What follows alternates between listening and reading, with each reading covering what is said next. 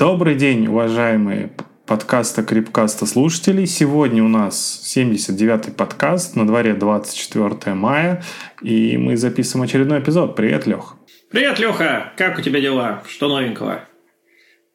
А, новенького. В этот раз мы с тобой записываемся, сидя в городе. Наступает скоро лето у нас через недельку. Мы задерживаем все больше и больше наши выпуски. Что-то перед летом все заказчики активировались, и очень много работы. Как у тебя? Слушай, да, лето чувствуется очень хорошо. Погода стала солнечной, тепленькой. Вчера мы бегали на классном мероприятии под названием «Проучки». Всей семьей это двадцать километров пешком по Москве с изучением всяких загадочек, с отгадыванием загадочек. Вот. И, в общем, отличная прогулка, такая фундаментальная. В общем, лето уже вовсю. Ну да, активизировались заказчики.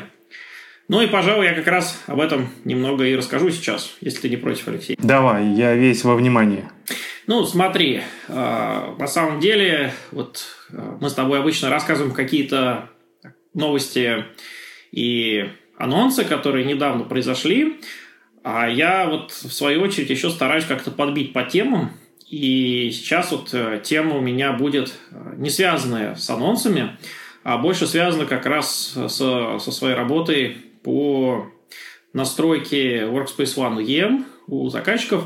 Дело в том, что ну, все началось, наверное, с того, что подошел ко мне один из наших крупных заказчиков из индустрии и попросил выполнить нестандартную, скажем так, просьбу по контролю устройств, заведенных в Workspace ONE ю и эм. Ну, а именно, что э, те устройства, которые заведены, они захотели сделать так, чтобы часть устройств, те, которые мобильные устройства, AirWatch, э, вернее, Android и iOS, чтобы пользователи могли свободно заводить в, в систему самостоятельно, в частности, свои домашние устройства мобильные, а вот э, ноутбуки, на которые, я так понимаю, хотят доставить какие-то конфиденциальные какую-то конфиденциальную информацию, какие-то документы. Их, значит, только доверенные, чтобы можно было заводить. И, конечно, в Workspace ONE ю и эм настроить такой функционал с коробки сложно, потому что там либо допускается открытая регистрация, и тогда разрешается регистрация всех устройств, либо закрытая регистрация, и тогда нужно конкретно перечислять, какие именно устройства можно разрешать. Ну и при этом...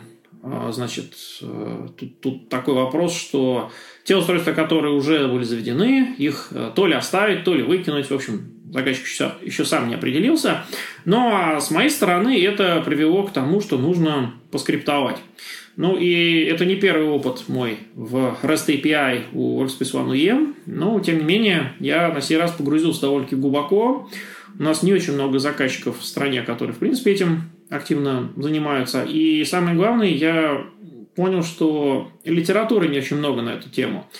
У VMware в официальной документации есть так называемый code.vmware точка ком. Это некоторые примеры типовых действий, связанных с REST эй пи ай, но там есть два нюанса. Во-первых, они написаны на PowerShell, а я, насколько ты знаешь, не люблю PowerShell, поскольку там очень много слов надо написать, чтобы совершить какое-то действие, очень длинных слов. В общем, там... Да, я помню, ты в основном питонист. Да. Вот... Хотя сейчас изучаешь Go.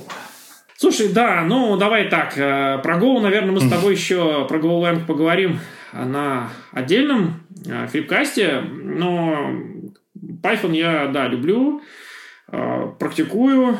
Правда, на очень долгое время его забрасывал. Сейчас вот к нему вернулся, вспоминаю, как вообще там все, все, все работает. И самое главное, я понял, что я последний раз писал на Python там три точка пять, три точка шесть версия, сейчас уже три точка девять, и на самом деле там с каждым мажорным релизом там происходят интересные изменения, действительно чувствительные. Я вот ни с одним другим языком еще не погружался в то, что вот вышел какой-то релиз языка, и там добавились какие-то новые функции, и вот я изучаю, как этими функциями пользоваться. Вроде всегда это меня стороной обходило, с другими языками, там с C++, с... С, соответственно, с Java. А здесь вот как-то так интересно получается. Ну, вот. Ну и чем мне нравится Python действительно в отношении скриптования всевозможного, это то, что ты когда пишешь там, то каждая фраза может быть такой значимой. То есть она не какая-то атомарное какое-то небольшое действие. А в одну фразу можно уложить сразу много всего полезного. И при этом читаемость у нее сохраняется. И поэтому, действительно, я REST эй пи ай к Workspace уан ю и эм решил писать на, на Python. И более того, значит, еще одно отличие в том, что я очень люблю писать структурированно, с использованием конструкций, значит, объектно-ориентированного программирования, с тестированием кода, встроенным, с логированием. Ну и, в общем-то, скажем так, финальный вариант. Мне нравится, что когда что-то случается с ним, что сразу понятно, что именно случилось. То есть не надо там по коду лазить и вставлять какие-то дополнительные там выводы информации, чтобы понять вообще, что произошло, чтобы все было там в логе. Ну, короче, такой энтерпрайзный код, что называется. Поэтому я полез смотреть, а что, в общем-то, есть на эту тему в первую очередь. Ну и начну я, наверное, с, со своей собственной статьи, в которой я написал, как подключаться к REST эй пи ай. Начнем с азов. То есть это, в принципе, процесс несложный, но, тем не менее, есть некоторое количество нюансов. В том числе нюансы, которые я для себя открыл. Скажем, при аутентификации, значит, своих скриптов, то есть обращений к REST эй пи ай, можно воспользоваться basic аутентификацией, о которой написано как раз-таки большое количество статей, как это сделать, а также аутентификация на основе сертификатов, о которой не написано практически вообще статей, как это делается. С помощью аутентификации кода с помощью сертификата. Но об этом чуть позже. А, ну, То есть а... ты совсем расковырял эту тему, да, до болтиков и гаечек, и создал вот уникальный контент такой, насколько я понял, которого нигде не описано. Ну, фактически, вот я сложил много ноу-хау, наступил на всякие разные грабли. Мне даже пришлось сходить к одному из наших крупных заказчиков, кто тоже скрипты пишет, спросить его, а как там? Он обходил эти грабли, понял, что там все было... Ну, как бы заказчик, в свою очередь, умудрился обойти, обойти эти грабли и не заметить их, что называется. На самом деле, есть нюансы. Ну, в частности, в REST эй пи ай, значит, во-первых, можно ходить под basic пользователем, который в Workspace уан ю и эм такой на уровне локальной базы Workspace уан ю и эм, можно ходить под учеткой доменного пользователя. И вот при этом доменный пользователь, например, значит, в нем не надо указывать название домена, а вместо этого надо писать default domain почему-то. Не знаю, почему, Леш. Я это совершенно случайно открыл для себя. Когда идешь с названием домена, он тебя не пускает, например. Ну, в общем, и такие вот странные, короче, грабли. И еще интересные грабли – это то, что можно отсылать данные в разметке JSON, ну, которые, конечно, более читаемые, а можно в формате икс эм эль. И требования к JSON и к икс эм эль разные. В JSON, например, ты отправляешь число как э, число, вернее, как, извини, как, как строку как раз-таки, а в икс эм эль как число. То же самое значение. Ну, в общем, странностей хватает. Вот, и вообще, я так понимаю, что, наверное, REST эй пи ай внедряли разные команды разработчиков, потому что зачастую, в общем, несостыкующиеся требования в REST эй пи ай есть. Но, тем не менее, вот я добился своего. И еще самое главное, значит, я здесь э, как раз хочу взять, значит, статейку от некого MacMule, MacMule, э, некий чувак в интернете, который любитель маков, так же, как ты, Леха, но любят там что-нибудь такое как раз покодить с точки зрения управления этими макбуками. Ну, там он активно использует и Jamf, и Workspace уан ю и эм, и, и прочие разные технологии, и к ним всякие скрипты дописывает. И вот как раз один из немногих примеров кода, в котором именно с помощью Workspace уан ю и эм что-то делают, не просто читают данные, потому что вот девяносто процентов примеров, в частности, и то, что в VMware документации написано, это о том, что подключиться и что-то прочитать. А вот именно, ну, то есть get запросы, а вот именно пост запросов практически нету. Тем более на других языках, не на PowerShell. Ну, вот, поэтому здесь некий уникальный случай. Статья о том, как удалять устройство из Workspace уан ю и эм. И вообще, в принципе, она меня навела на интересное размышление. Я думаю, что буду в эту сторону там развивать тоже свой, э, свой код. Значит, э, то, что в Workspace уан ю и эм, если ты удаляешь устройство, делаешь ему unenrollment, то оно в базе остается. И это хорошо, потому что это инвентаризация с одной стороны. Но с другой стороны, если у тебя это устройство устаревшее, оно уже не нужно, компания его списывает, а устройство при этом остается в базе там, годами, десятилетиями, не знаю. И, в общем, база из-за этого захламляется очень сильно. И поэтому э, действительно интересная тема – это спустя какое-то X времени очищать базу, удалять просто эти устройства. Это с одной стороны. И еще одна интересная тема, которая вот у MacMule раскрыта. Вот две темы фактически я не подчеркнул, две идеи. Это когда пользователь... Значит, у нас устройство сдает, потому что он, ну, не знаю, увольняется из компании или переходит на какую-то другую роль, и это устройство берет другой пользователь, то вот в Workspace ONE ю и эм информация о пользователе при unenroll, она теряется, она стирается, остается только информация об устройстве. А вот очень классно, на мой взгляд, как раз иметь историю, кто владел устройством на этапах, значит, его там работы. То есть, какой пользователь им владел сначала, какой пользователь после этого. Ну, для того, чтобы решать какие-нибудь там вопросы из разряда, не знаю, почему у меня там кнопка болтается или еще чего-то, кого, кого-то в этом винить. В общем, проследить историю владельцев. Вот. И вот как раз взять устро... историю, значит, данные текущего владельца и перенести их в данные по устройству. Там среди данных есть такие поля, как заметки. Значит, вот это интересная тема, и хранить в заметках вот прямо некий список всех владельцев девайса, которые были у него. Ну, вот. Ну, довольно-таки интересно. Особенно, если у нас устройство вообще, в принципе, посменное. То есть, его там берут на смену, и с ним работают, потом передают другой смене. То есть, всегда, наверное, важно знать, кто с ним работал. Ну, вот. Ну, и, значит, я закончу еще двумя статьями, чтобы закрыть эту тему. Закончу, опять же, своей статьей. Ну, я сказал, что написал код, и этот код я выложил. Я выложил на GitHub и выложил его на портале с базой знаний, с описанием. Все это приложил, посмотрите, может быть, кому-то пригодится. Ну, а вот последняя статья, она на PowerShell, к моему пока что неудовольствию. Я хочу ее переписать на Python, разобраться с этой темой, но, тем не менее, пока что на других языках не нашел. И вообще статья уникальна, она как раз касается аутентификации кодом с помощью сертификата, который, причем, отправлен на устройство разработчика самим Workspace ONE ю и эм. То есть, мы отправляем сертификат, по которому дальше у нас аутентифицируется код REST эй пи ай. Вот. Это довольно-таки уникальная тема. Я больше не знаю в интернете описаний, и тем более нету в официальной документации, как это работает. Так что советую посмотреть тем, кто планирует проводить какую-то автоматизацию. Ну, а мой опыт показывает, что во всех компаниях, когда доходит до определенного уровня зрелости, начинаются эти вопросы. Как нам автоматизировать что-то или выполнить какие-то нестандартные действия. И здесь как раз требуется REST эй пи ай. Ну, вот.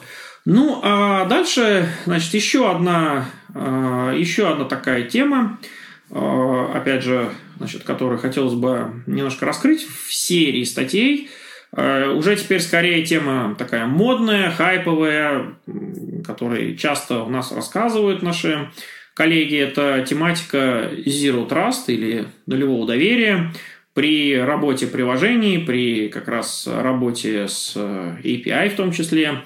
И тут вышла интересная статья, с одной стороны, у мобильного Джона, ну, я уже не раз упоминал этого блогера, у него такая довольно-таки насыщенная, скорее не подробностями сама статья, а насыщенная всякими интересными ресурсами, ссылками, в которых вот эти подробности перечисляются. Ну, и, в принципе, статья называется «Что такое Zero Trust?», и там вот с разных сторон эта тема разбирается.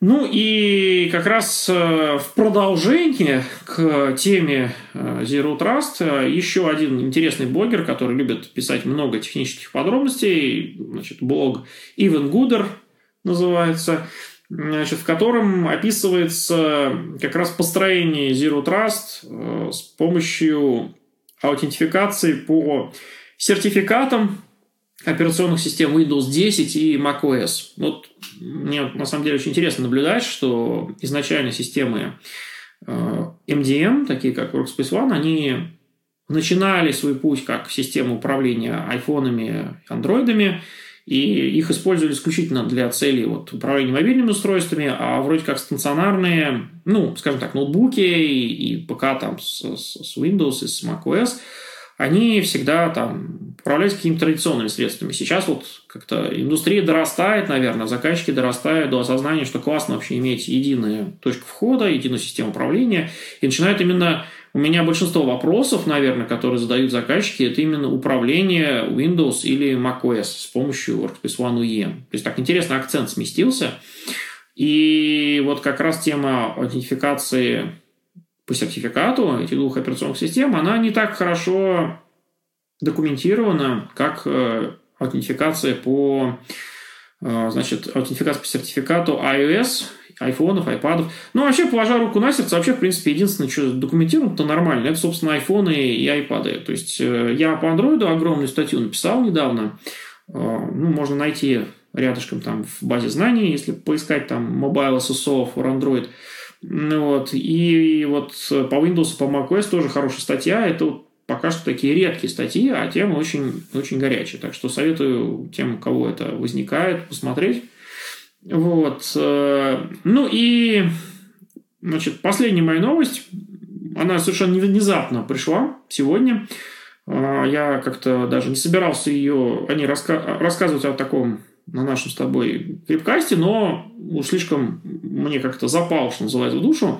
У нас сейчас происходит интересный очень процесс. Один из производителей операционных систем отечественных довольно-таки серьезно взялся за сертификацию операционной системы, значит, в VMware на всех уровнях. То есть, чтобы у нас в матрице совместимости к vSphere была отечественная операционная система. Значит, к матрице совместимости Horizon, значит, и агента, ну, понятное дело, да, для Linux, была также отечественная операционная система наравне там с Ubuntu, с, соответственно, с Red Hat Enterprise Linux. И в матрице совместимости с Workspace ONE ю и эм, значит, агентом Hub for Linux, который вот-вот только вот вышел, фактически только из беты, да, чтобы тоже он управлял, в том числе, отечественной операционной системой. И так вот совпало. Значит, я не знаю, насколько тут открыта-закрыта информация, поэтому скажу вообще, в принципе, что VMware некая инициатива планируется по пересмотру отнош... отношений, значит, с техническими производителями, с вендорами стороннего софта и девайсов, и установление некой, ну, некой, скажем так, процедуры тестирования вот этих всех устройств. Ну, может быть, мы, значит, получим новый какой-то, как это называется, VMware Ready, значит, портал или что-то в этом роде. Но, в общем, не знаю, это, это все абстрактно, а вот более конкретно заключается то, что VMware, вот, видишь, вместе со своими работами, касающимися Kubernetes, Tanzu и так далее, очень сильно в open source стал коммитить. И вот на всех уровнях как-то это входит в культуру компании. И вот в частности даже такая вот вещь неожиданная, как тестирование операционной системы на совместимость с vSphere. VMware выложили в open source набор скриптов, задач, которые объединяются Ansible движком, ну, то есть это Ansible плейбуки, которые, в общем-то, генерят вот серию тестов, и, в общем-то, у нас ни одна, ни один претендент, я бы сказал, на национальную операционную систему, и вообще, в принципе, множество разных сборок Linux есть у наших заказчиков, и вы можете фактически скачать себе вот эти все скрипты и самостоятельно прогнать их для того, чтобы протестировать, а, собственно, как вот операционная система это работает, там, нормально ли там ставится VMware Tools, нормально ли там работает интеграция с гипервизором, в принципе, принимают ли все команды от гипервизора системы и так далее. Ну, или, в принципе, если вы интересуетесь этой темой, можете посмотреть, а что такое совместимость операционной системы с, с сферой, как это работает. В общем, довольно интересная GitHub статья с кодом. Ну, в общем, кому интересно, я рекомендую посмотреть. Вот. Леша, как ты считаешь, вот, у тебя есть что потестировать какую-нибудь систему на совместимость с сферой? Слушай, пока нету, но мне кажется, все, кто разрабатывает какие-то плагины или эддоны, им будет это интересно. Сейчас очень много вендоров, которые создают различные решения и хотят интегрироваться с платформой VMware, тем более, что VMware... Вот удивительно, пока история идет, несмотря на то, что VMware пионер до сих пор в области виртуализации, до сих пор, ну, на мой взгляд, лично, это один из лидеров в технологии, несмотря на многих конкурентов, и ты говорил, там различные отечественные э, отечественной операционной системы, которая внутри содержит тоже там движок виртуализации на базе КВМ, как правило, э, несмотря на то, что есть множество конкурентов, там и Microsoft делает свою виртуализацию, все равно с точки зрения технологии VMware здесь является лидером. И пока что это лидерство удерживает, э, мне кажется, безоговорочно, то есть нету пока прямых таких сильных конкурентов, поэтому вот с точки зрения тестирования на совместимость с VMware эта тема достаточно актуальна, и она нужна, и интересно, вот, что такие утилиты выпускаются, тем более в open source, потому что, например, пакет тестирования для под различное оборудование, это для того, чтобы его получить, нужно стать партнером VMware с одной стороны, с другой стороны там нужно заплатить какой-то взнос стартовый, чтобы получить доступ к тестированию именно конкретных, на совместимость с конкретным оборудованием, там это сервер, система хранения, это какие-то интегрированные решения и так далее. Все верно. Причем самое забавное, что зачастую нашим отечественным партнерам не жалко заплатить эти семьсот евро, там взнос, насколько я помню, стартовый. А проблема заключается в том, что нужно сделать перевод э, денег в евро, в общем-то, в иностранную организацию, и надо это как-то потом отчитать по бухгалтерии, и вот это, по-моему, гораздо да, больше пройти, проблема. Да, просто отчитать, нужно пройти валютный контроль. Вот, да-да-да. Вот. Это проблема. Ну, я, я знаю партнеров, которые делают это через PayPal, и вроде бы у них все получается. Mm-hmm. Ну вот, видишь, ты подсказал, может быть, тем, кто на этот счет задумывается. То есть, ну, в общем, все реально. Mm-hmm. Какие у тебя новости, Алексей, интересные? Так, Лех, ну давай переходить теперь а, к облачным-инфраструктурным новостям. И смотри, первое, что я тут а, отмечу, ну, напрямую связано с облаком и с инфраструктурой, это то, что а, Рагу Рагурам становится си и о VMware на замену Пэту, который покинул компанию, как ты помнишь. И с первого июня Рагу Рагурам будет э, являться Chief Execution офицером внутри VMware. Для тех, кто не знает, кто это такой, это человек, который уже больше восемнадцати лет работает э, в VMware, является, ну, как его называют, э, ветераном в индустрии, и в последнее время он э, занимал должность Chief Operations офицер внутри VMware. То есть это человек, который, в принципе, разрабатывал стратегию, в частности, облачную стратегию, и, и драйвил различные продукты, которые касаются облака внутри VMware. И теперь вот этот человек занимает должность президента компании, и в то же время он остается главным человеком с точки зрения облачных подходов, облачной инфраструктуры и всего вот облачного. Ну, посмотрим, к чему это приведет в итоге. Некоторые называют Рагу Рагурамом таким вот дедушкой индустрии и облаков.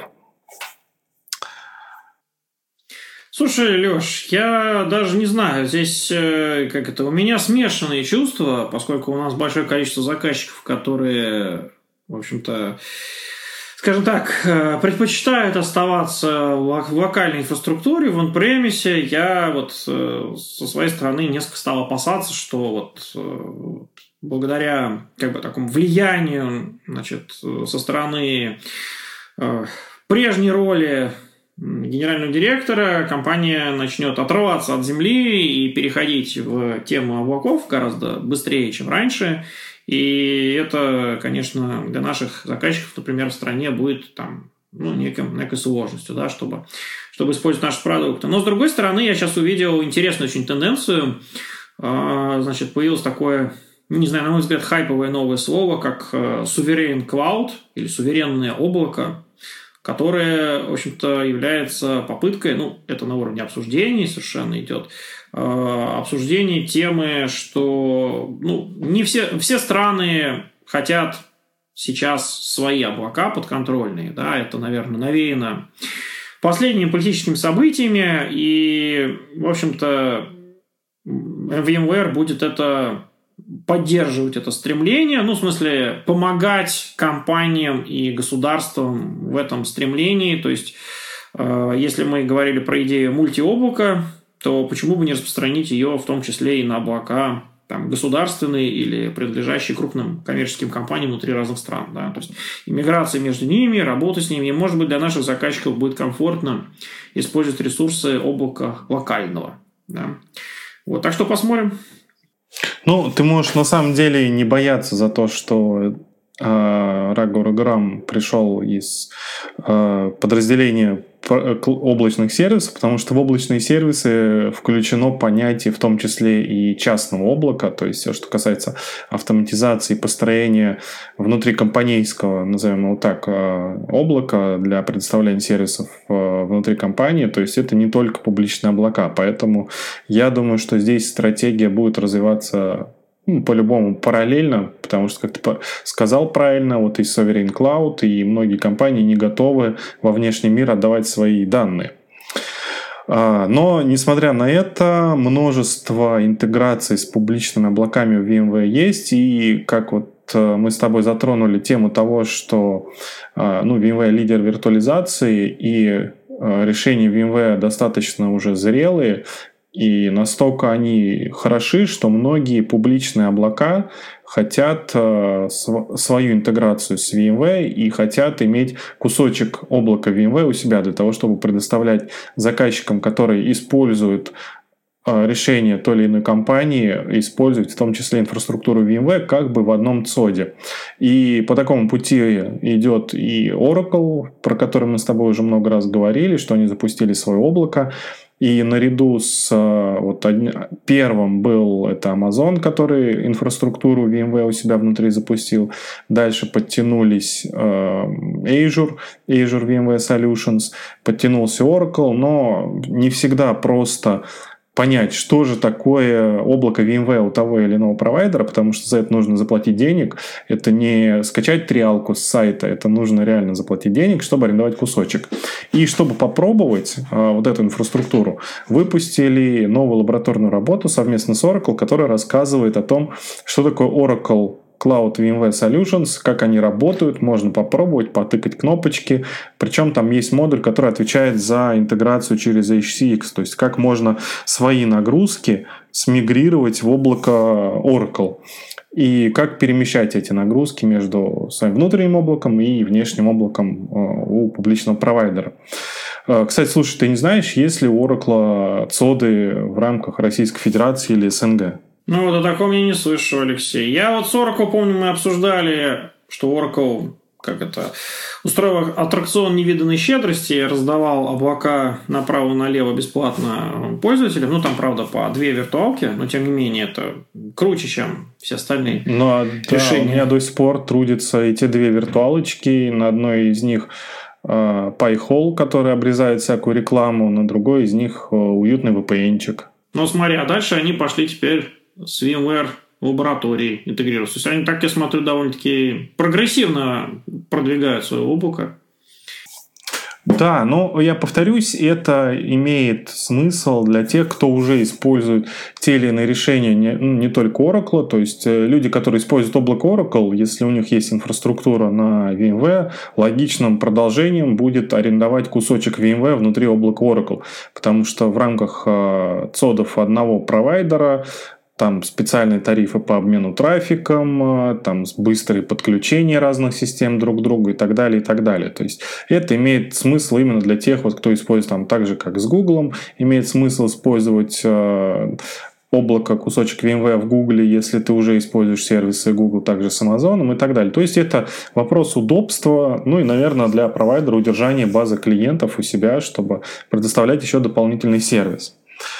Я дальше перейду, Лех, у меня есть несколько интересных э, референсов, вот, э, то есть то, как используют э, решения VMware, ну и сейчас уж, коль скоро мы говорим про э, решения, связанные с Kubernetes, про микросервисы и так далее, всегда у заказчиков возникает вопрос, а кто использует, собственно, эти решения из ваших заказчиков, или покажите, как их используют, если в рамках... Э, русскоговорящего сообщества пока что еще сложно найти компании, которые используют VMware Tanzu именно с точки зрения Kubernetes и микросервисов, то на международной арене такие уже есть. Многие пробуют Tanzu, но пока что именно до промышленных крупномасштабных внедрений Tanzu, ну, вот открытых референсов в России я не слышал. Ну, в России, СНГ и близлежащих русскоговорящих странах. Тем не менее, есть такие референсы как я уже сказал, международный, в частности, вот компания, которая называется Duke Energy, это одна из крупнейших компаний в Америке, которая поставщик является альтернативных источников энергии, то есть основанных на ветряках и газе.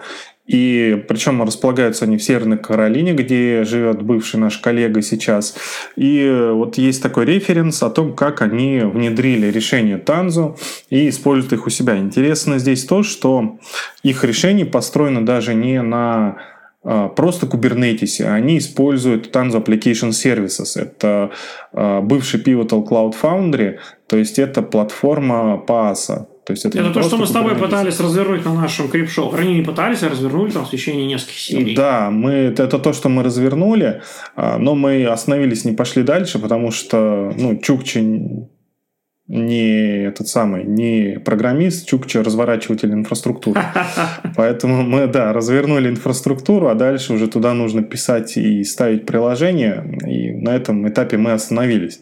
А вот та, компания Duke Energy, они не остановились, как мы, а они используют эту платформу для запуска своих приложений. Ну, о том, что такое PaaS, можно почитать на Википедии, тоже об этом уже много с тобой раз рассказывали. И вот референс такой о том, как используется PaaS от VMware, Tanzu Application Services, при подключении Tanzu Labs, то есть это подразделение, которое помогает смигрировать микросервис в эту платформу. И также они используют Tanzu GameFire, то есть это key value база данных, которая хранится в памяти и очень-очень быстро работает.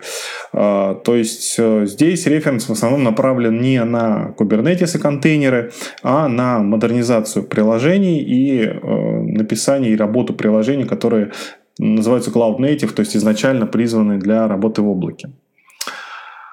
Такая, такая вот интересная штука, Лех. Так, Леша, давай не опускать наш это, маркетинг, что а если вы хотите уподобиться Duke Energy, то и приходите к нам в Ютубе на Крипкаст и посмотрите, у нас там видосик, как это все инсталлировать, потому что процесс там, помню, непростой и документирован он так себе, скажем так.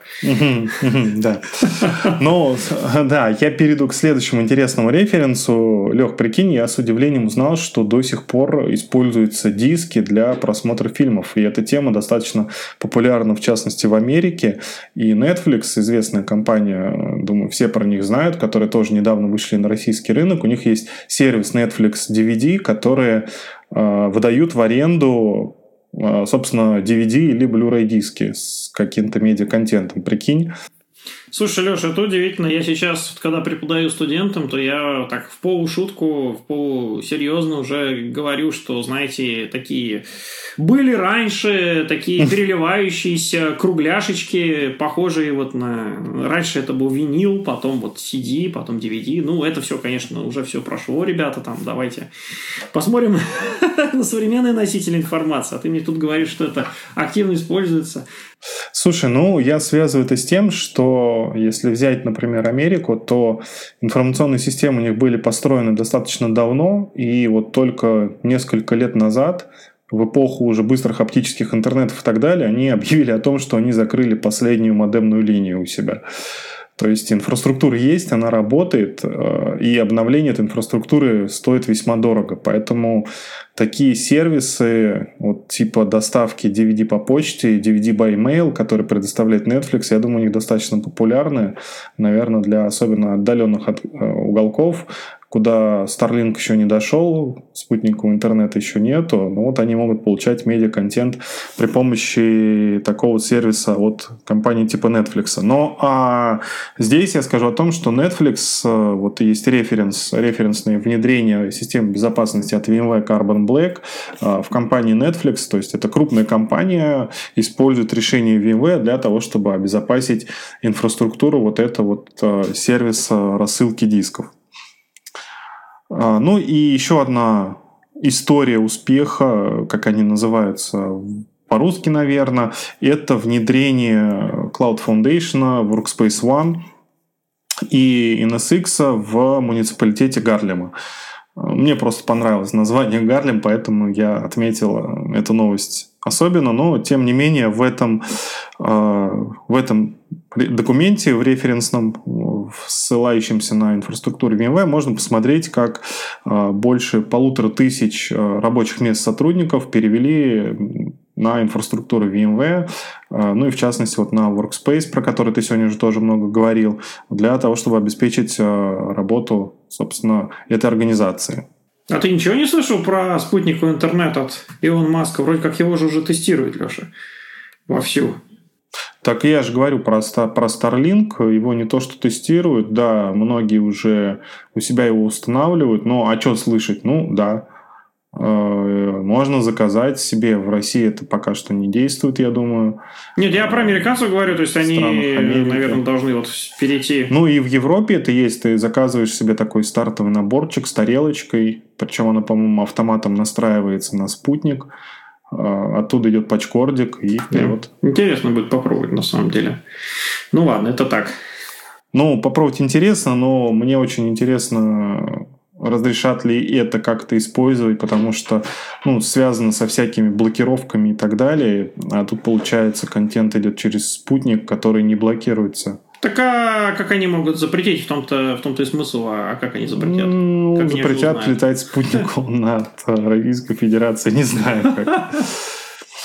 Вот. Ну, слушай, да, ладно, смотри. Я хотел еще несколько таких мини-новостей отметить. Ну, во-первых, от компании Forrester вышел отчет, по, где VMware было названо лидером с точки зрения endpoint security, то есть это, наверное, в продолжении вот этих референсных внедрений. Forrester называет VMware как самым лучшим решением с точки зрения программы обеспечения как сервис и для обеспечения безопасности. Ну, естественно, отчет этот основывается на Carbon Black.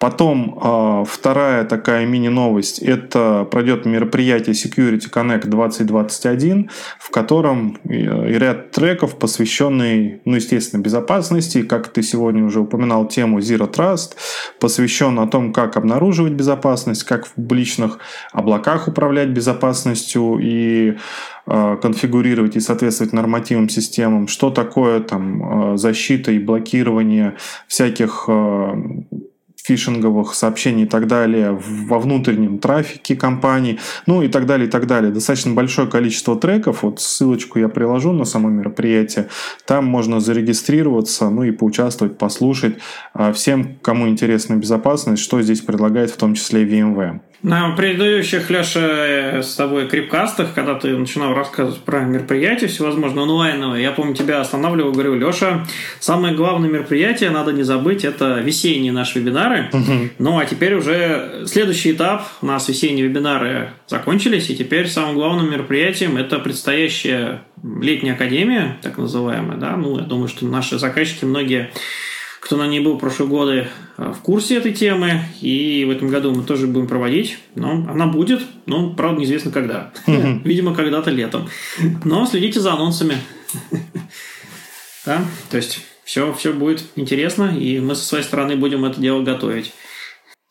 Да, мы будем готовить, и в продолжение безопасности я про еще один блогопост интересный скажу, что VMware является значимым игроком с точки зрения безопасности с приобретением Carbon Black, с приобретением там частей, которые входят в эн эс икс, то есть анализу того, что есть в инфраструктуре, трафику и так далее. И э, VMware стал выпускать э, ну, то, что называется Threat Landscape Report, то есть э, как это, репорт, отчет по безопасности и угрозам. И в этом угрозам за две тысячи двадцатый год вот э, на первом месте стоят угрозы, связанные с тем, что рассылают фишинговые письма по почте, и очень многие на них попадаются. Э, и вот это, наверное, одна из таких основных вещей, которая с этим связана. И вторая такая часто используемая уязвимость связана с протоколом удаленного десктопа эр ди пи от Microsoft.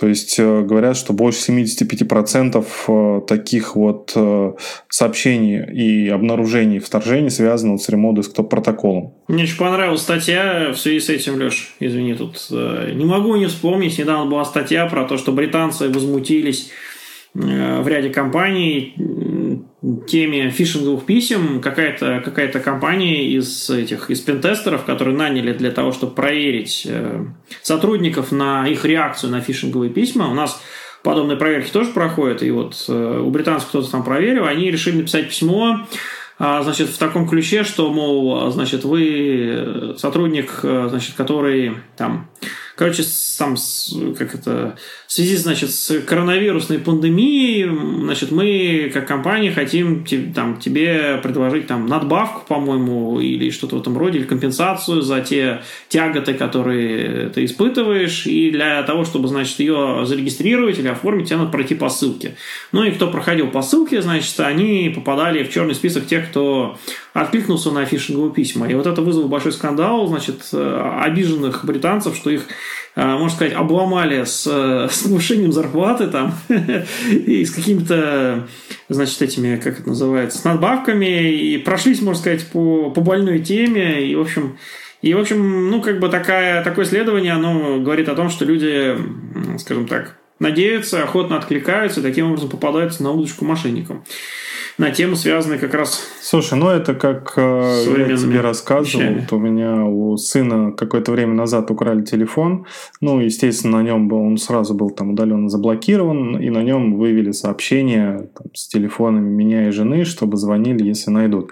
И спустя вот больше чем полгода мне стали приходить э, смс-ки, подписанные Apple, о том, что данный телефон найден, типа нажмите на ссылку, чтобы посмотреть, где он, нажмите на ссылку, чтобы посмотреть фото с Face ай ди и так далее. Ну, явно ссылки не настоящие, они ведут на поддельный сайт, хотя если ввести туда там credentials какие-то, ну, любой мусор ввести, тебя перекидывают на настоящий сайт Apple, то есть вот тоже, ну, как бы я вижу, что ссылка кривая, что она не настоящая, но тем не менее вот такое тоже присутствует, и удивительно, что по локатору в телефоне, у меня в телефоне, он не пиликал о том, что телефон у сына украденный был включен, потому что, ну, как ты знаешь, Apple недавно внедрил такую штуку, что даже без сети, то есть там без подключения к Wi-Fi или сотовой сети, без наличия интернета через соседние девайсы, Apple девайсы, обнаруживается позиция там утерянного девайса. Вот. Но, соответственно, мне такое не пиликало, никому в семье не пиликало, то есть э, люди как-то отключили этот функционал, там всю связь, э, завернули его в фольгу, посмотрели это сообщение, теперь мне с женой приходят такие сообщения. Интересно, почему они полгода ждали? Вот в чем вопрос. Почему полгода? Слушай, не знаю. Может быть, этот телефон продали кому-то на запчасти или хотят получить Apple ай ди мой, там найти мои фоточки собачки и потом вымогать денег. Но просто э, такие способы, я думаю, на ком-то работают, потому что, когда ты кликаешь на эту ссылку... Ну, естественно, мне было интересно кликнуть и посмотреть, что будет. Э, в изолированном окружении я кликнул и вот попал на сайт, который максимально похож на сайт Apple. Забавно. Забавно.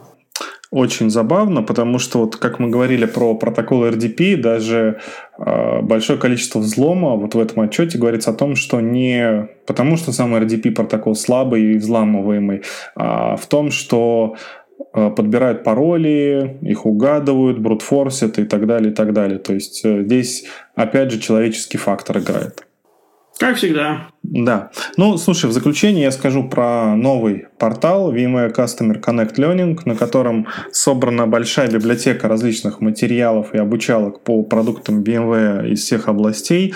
Что особенно интересно, мне понравилось, там есть помощник VMware Ava. Ну, у всех, видимо, свой помощник. У кого-то Siri, у кого-то Алиса, а у нас вот Ava. Причем это торговая марка. Я сам вот с удивлением узнал об, о том, что это есть, когда готовился к сегодняшней записи. а, Так что предлагаю всем заходить. Достаточно много полезного контента. Там кроме э, записанных обучалок, там есть какие-то текстовые ресурсы, то есть и пи ди эф-ки с референсными материалами, э, целые плейлисты про конкретный продукт или про решение конкретной задачи. Тут вот я, например, смотрю о том, как работать с логами эн эс икс, как смотреть и анализировать отчеты Skyline, как там работает fault tolerance. То есть про совершенно разные тематики. собрано все это в одном месте, наконец-то появился такой ресурс, потому что раньше приходилось по сайту VMware эту информацию искать достаточно долго. Вот, ну и на этом я заканчиваю, Лех. У меня новостей больше не осталось. Всем пока-пока. До новых встреч. До новых встреч. Пока-пока.